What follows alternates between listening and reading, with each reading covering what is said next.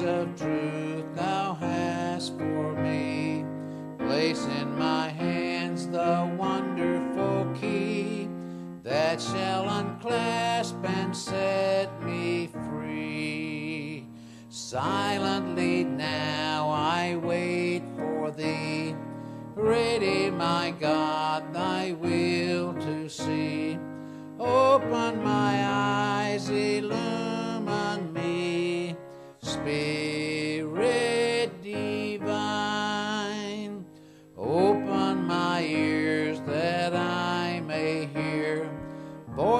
of truth thou sendest clear.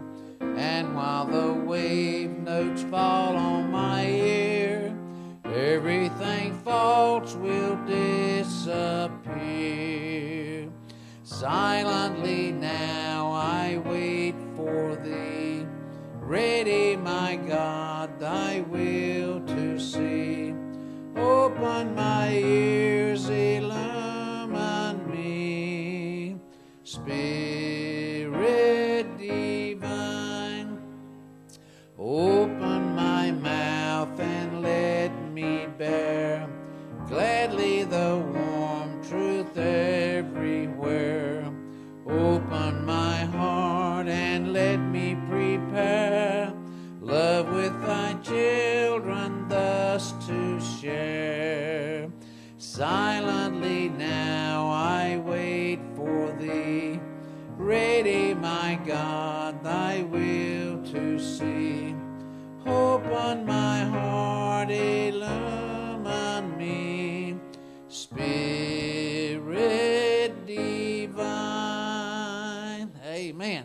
standing. Hymn number 640. 640. Sweet hour of prayer. Peter and John went up together into the temple at the hour of prayer. Acts 3 1. Sweet hour of prayer. I always say this when I'm singing this song. This is this was my one of my uh, one of the favorite songs of my mother. Sweet hour of prayer. So I always think of her when I sing this, as well as the Lord too. But sweet hour of prayer. I believe everybody's there. We'll sing all four verses.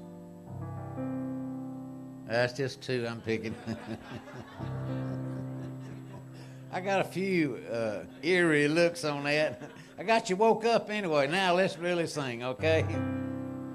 Sweet hour of prayer, sweet hour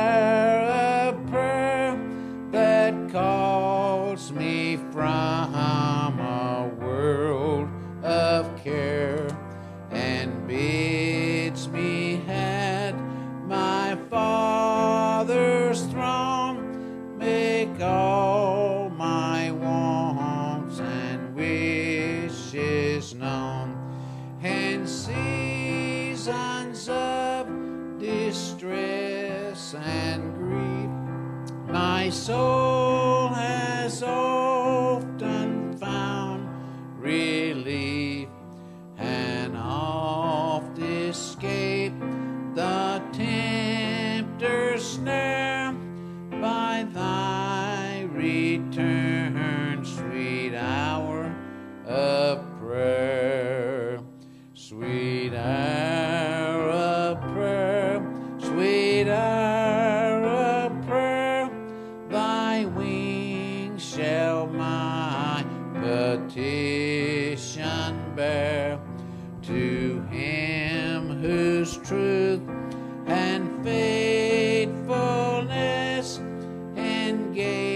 engage the waiting soul to bless. And since he bids me seek his face, believe his word, and trust his grace. Amen. I'll cast on him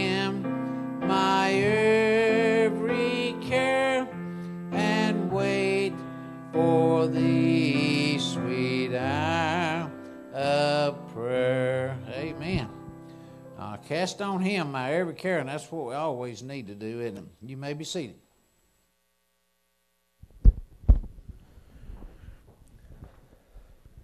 Amen. Always good to worship the Lord. All right, we got a lost and found situation. Anybody lose a Bible cover? I don't know. How much you willing to give? uh, it's got a blue pin in it. Navy blue looks like somebody's got some dog hair in there or gray hair. I'm not sure which. Either somebody's got a white haired dog or a white haired husband. I don't know. But if, if this is yours and you can identify it, and, and then, then there you go. Anyways, let me put this here before I get in any more trouble. All right. Anyways, well, let's get started tonight. It's been a great day in the house of the Lord. Thankful for what God's been doing here. And uh, there is there is no place like Victory Way. And I'm thankful for what God's been doing here of late and for how He's uh, been meeting with us. Uh, take your Bible, turn with me to Psalm 139 again. We were there this morning. We're going to be back there this evening for, for our base uh, scripture tonight. Uh, this morning we began looking at God is omnipresent. God is all present, right? Uh, he is present, present. As we said in short, God's here, right? He's here all the time. Wherever and wherever and whenever God's not just there, but He's here, right? He's present in that place, present in that time, present in that need. And so that's a wonderful thing that we can trust, that we can cling to. And tonight we're going to look at, uh, at part two of that. But before we do, I want to read verses 7 through 12 of Psalm 139. As we talked about, this psalm sort of is the, the omni psalm where we see God's omnipotence, omniscience, his omnipresence. We find really David in this psalm praising God, not just for the things that God does, but for the things that God is. And so you and I ought to do the same. David lays a, a pattern for us, and, and all the Psalms do truly, to call us to praise God, even in seasons of lament, even in seasons of sin, transgression, difficulty, tragedy, times of, of even discouragement, and depression, to go to the Lord, to ask Him for our needs, much like we just sung a moment ago in the sweet hour of prayer, to go to the Lord for all things. In all things, we ought to praise the Lord, we ought to go to the Lord and so we see here this psalm is no different in that. But let's read verses 7 through 12. Whither shall I go from thy spirit? Or whither shall I flee from thy presence? If I ascend up into heaven, thou art there. If I make my bed in hell, behold, thou art there. If I take the wings of the morning and dwell in the uttermost parts of the sea, even there shall thy hand lead me, and thy right hand shall hold me. If I say, Surely the darkness shall cover me, even the night shall be light about me. Yet the darkness hideth not from thee, but the night shineth as the day. The darkness and the light are both alike to thee. Now let us pray. Lord, we come to you this night. We just want to thank you for your faithfulness. Thank you that we can gather tonight to look at your word. I pray, God, that you would rid us of all distractions, that we would just get a hold of this idea of, of you being present with us and what our life should look like out of that. Lord, tonight as we get into some of these practical things, I pray that you would help me that you would fill my heart, my mind with words that need to be said tonight, that you would teach us, reveal to us what we need from your word. God, that we might submit to you uh, by faith, that we would receive all that we need in Christ tonight. We ask all this in Jesus' name. Amen. Sort of kind of recap a little bit in case you weren't here this morning or in case you forgot all about it, because I know all my sermons are always memorable. uh, this morning we looked at God being omnipresent. We looked at the preeminence of his presence, how God's presence is infinitely important and impactful in the mind of God and the motivation of his people. We find that God places a preeminence about his presence. We find, as we look at here tonight, we'll get into this, how the Bible literally begins and ends with the presence of God. How over and over and over again throughout the Bible, we find that this idea of being redeemed and reconciled to God, it is much more than just being saved from hell. It is being saved to enter into the presence and fellowship of God. And that is much, uh, much more wonderful than just not going to hell. Going to, going, going to heaven is great, but being in fellowship with God is the whole idea of heaven in the first place. That's what makes heaven heaven. And, and furthermore, what we find is that God has not just promised these things to us in, in eternity or told us about these things that we get to go and be with Him later on down the line it's not as if God has said, if you want to be with me, you're going to have to trust in my son, and then I'll wait until you're older and I'll off you, and then you can come be with me. That's not the case. God is not just saying that his presence is in the future when we leave this world, he's saying it's right now.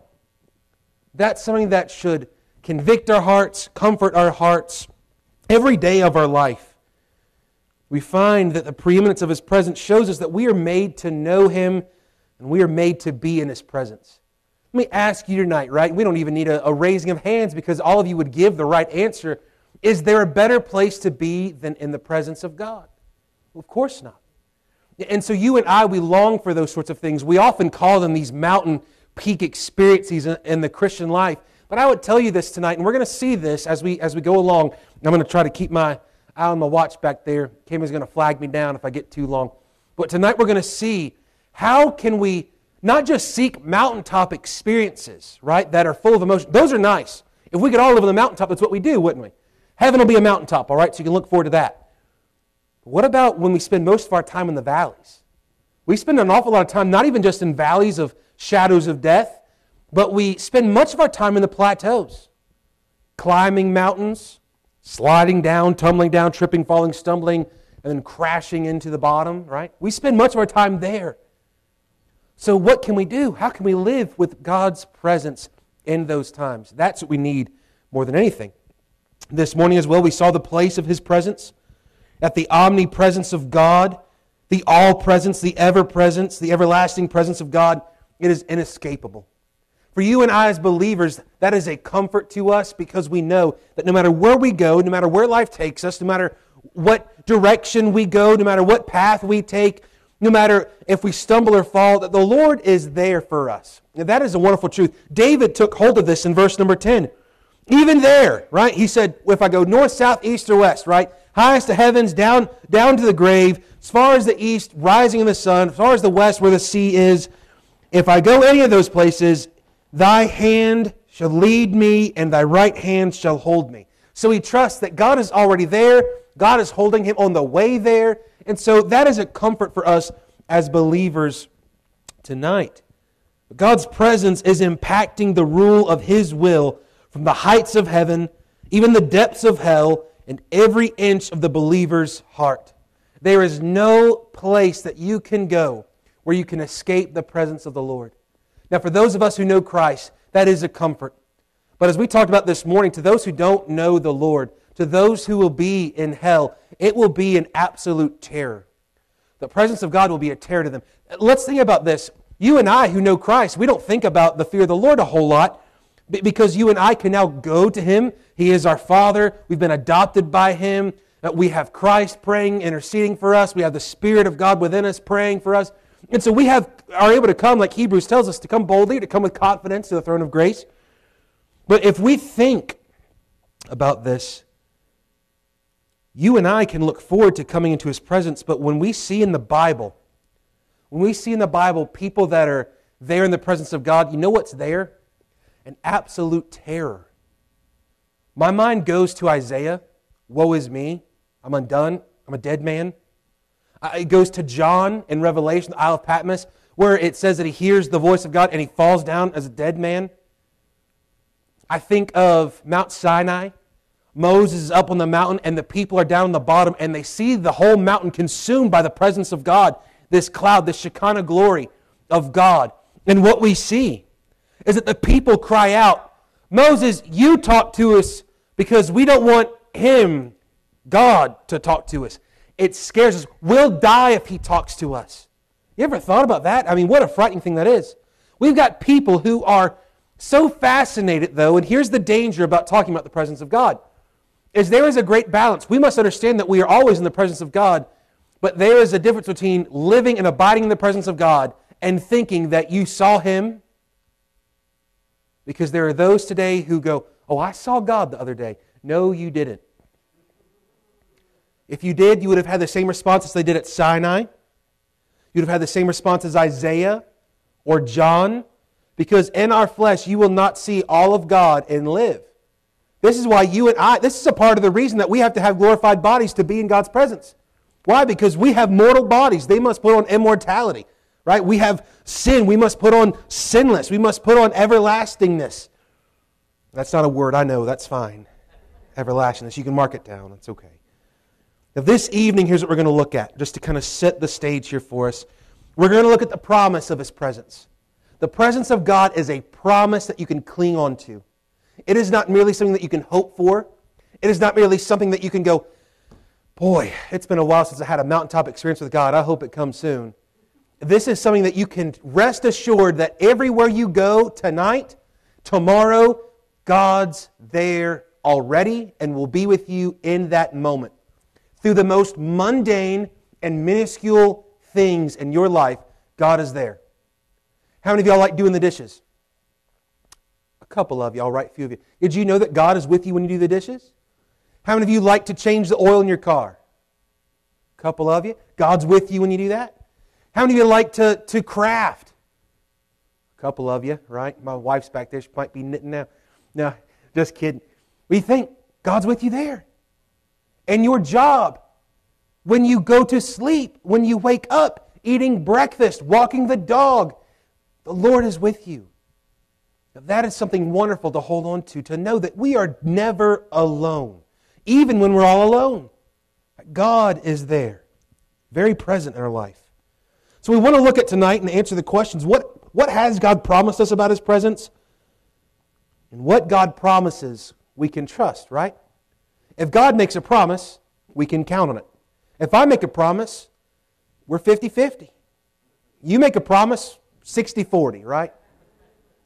You think we, we as human beings, we make a promise and we want to be truthful all the time, but when God speaks, it's settled. It's settled long before He even speaks the word. That's the beauty of why we can trust the Word of God.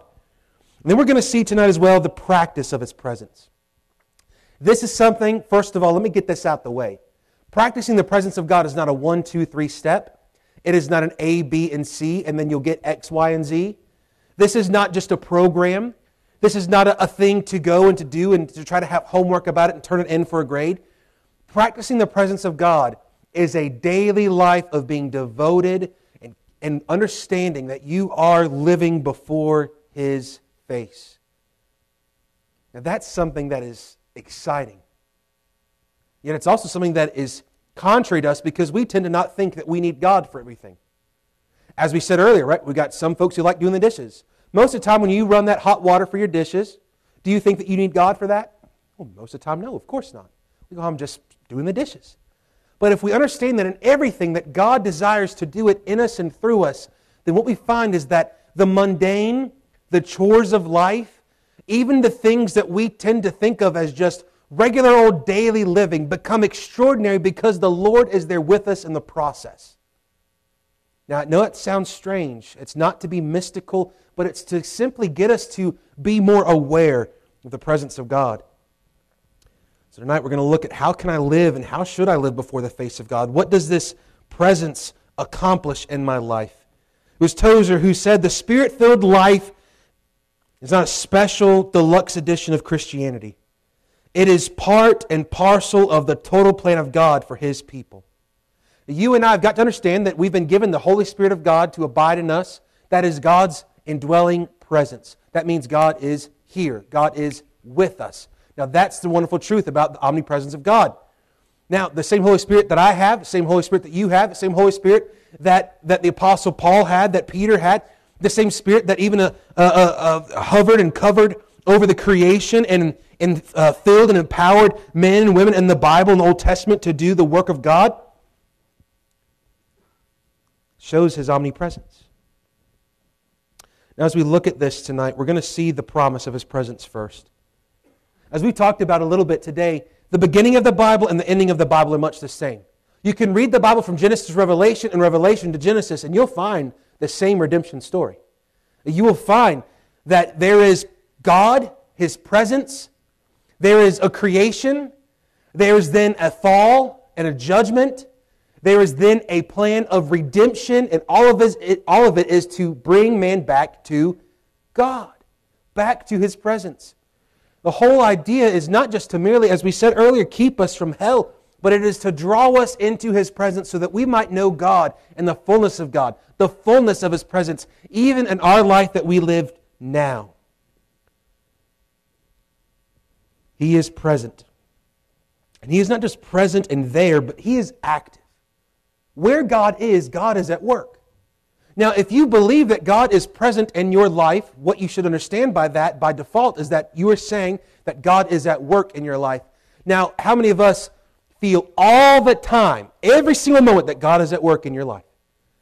I'd like to be honest and be like, oh, of course I do. Sometimes we don't feel it, do we?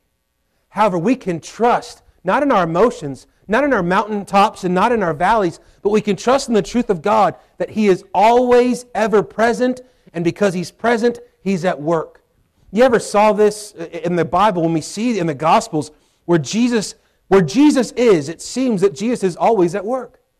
Even when Jesus was going to rest, he was still in a work to go to the Father in prayer, to surrender to the work of the Spirit, to prepare his body, prepare his life, to be given a ransom for sinners. We find that everywhere he went, it was a work. This is why we find that everywhere the Spirit of God is, God is working. And this is why what happens is when we feel that God's not working in our life, one of two things is happening. Either one, we're relying on our emotions, or two, there's something in our life grieving the Spirit of God.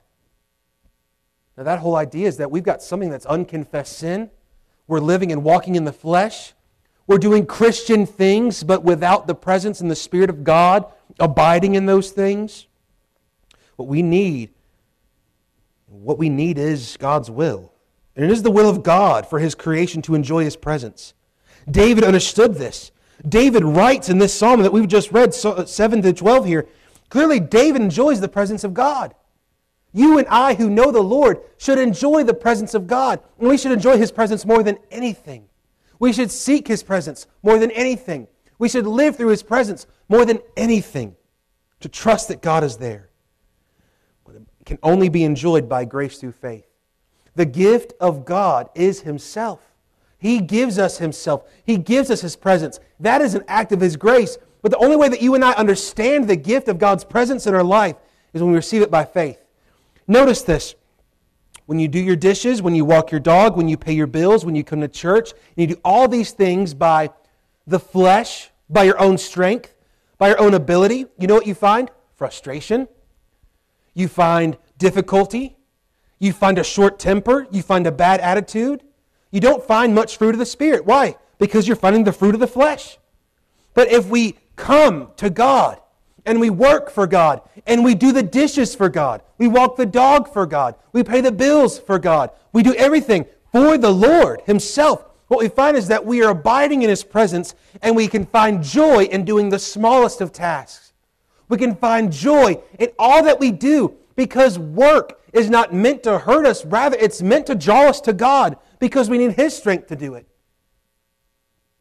You go back and you ever had that time where you go, I need to do the dishes tonight, but I'm just too tired. I'll wait and do them tomorrow, right? Have that time, right? A few, right? We hate that, don't we? Because you go, I feel terrible because I'm, I'm too tired tonight to do it. I, I got, now they're going to be waiting on me tomorrow.